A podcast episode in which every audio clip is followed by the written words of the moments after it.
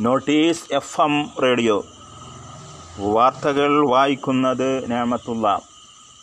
Covid സൗദിയിൽ അറുന്നൂറ് ഇന്ത്യക്കാർ മരിച്ചതായി Saudi ambassador Ausaf Sayeed Indian സമൂഹവുമായി വിർച്വൽ മീറ്റിംഗിൽ സംസാരിക്കുകയായിരുന്നു അദ്ദേഹം. കോവിഡിന്റെ പശ്ചാത്തലത്തിൽ തുടങ്ങിയ വിമാന സർവീസ് എൺപത്തേഴാം പേരെ നാട്ടിലെത്തിച്ചു. നിയമലംഘരായ മൂവായിരം പേർക്ക് ഫൈനൽ എക്സിറ്റ് അനുവദിച്ചതായും അദ്ദേഹം അറിയിച്ചു. ഒരു ലക്ഷത്തി അറുപത്തിരണ്ടായിരം പ്രവാസികളാണ് രജിസ്ട്രേഷൻ ചെയ്തിരുന്നത്. ഇവരിൽ മുക്കാൽ ലക്ഷം പേർ ഇനിയും നാട്ടിലേക്ക് പുറപ്പെടാനുണ്ട്. വന്ദേ ഭാരത് മിഷൻ ചാർട്ടർ വിമാനങ്ങൾ ഉൾപ്പെടെ നാനൂറ്റി എൺപത് വിമാനങ്ങളാണ് സൗദിയിൽ നിന്നും ഇന്ത്യയിലെ വിവിധ സെക്ടറിലേക്ക് യാത്ര പുറപ്പെട്ടതെന്നും അദ്ദേഹം അറിയിച്ചു.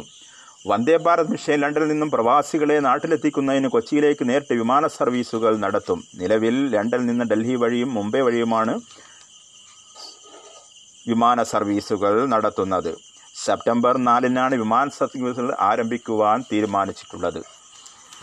സംസ്ഥാനത്തിനകത്ത് ഇന്ന് ആയിരത്തി അറുന്നൂറ്റി എട്ട് പേർക്ക് കോവിഡ് സ്ഥിരീകരിച്ചു ഏഴു പേർ കോവിഡ് ബാധിച്ച് മരിച്ചു എണ്ണൂറ്റി മൂന്ന് പേർക്ക് രോഗമുക്തി ആയിരത്തി നാനൂറ്റി ഒമ്പത് പേർ സമ്പർക്ക രോഗബാധിതർ. ഇരുപത് ഹോട്ട്സ്പോട്ടുകളും പ്രഖ്യാപിച്ചിട്ടുണ്ട്. രാജമല പെട്ടിമുടിയിൽ മരിച്ചവർക്കായുള്ള തിരച്ചിൽ ഇന്നും തുടർന്നു.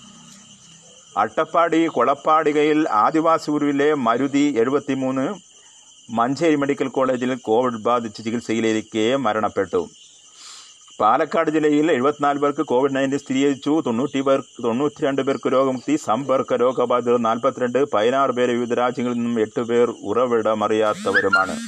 യു എയിൽ നിന്നും നാല് പേരും Saudi Qatar Thailand Bahrain Maharashtra എന്നിവകളിൽ നിന്നും ഒന്ന് വീതം പേരും എത്തിയവർക്ക് കോവിഡ് സ്ഥിരീകരിച്ചിട്ടുണ്ട്. ആന്ധ്രാപ്രദേശിൽ നിന്ന് വന്നെത്തിയ അഞ്ച് പേർക്കും തമിഴ്നാട്ടിൽ നിന്നെത്തിയ ആറ് പേർക്കും കോവിഡ് സ്ഥിരീകരിച്ചു.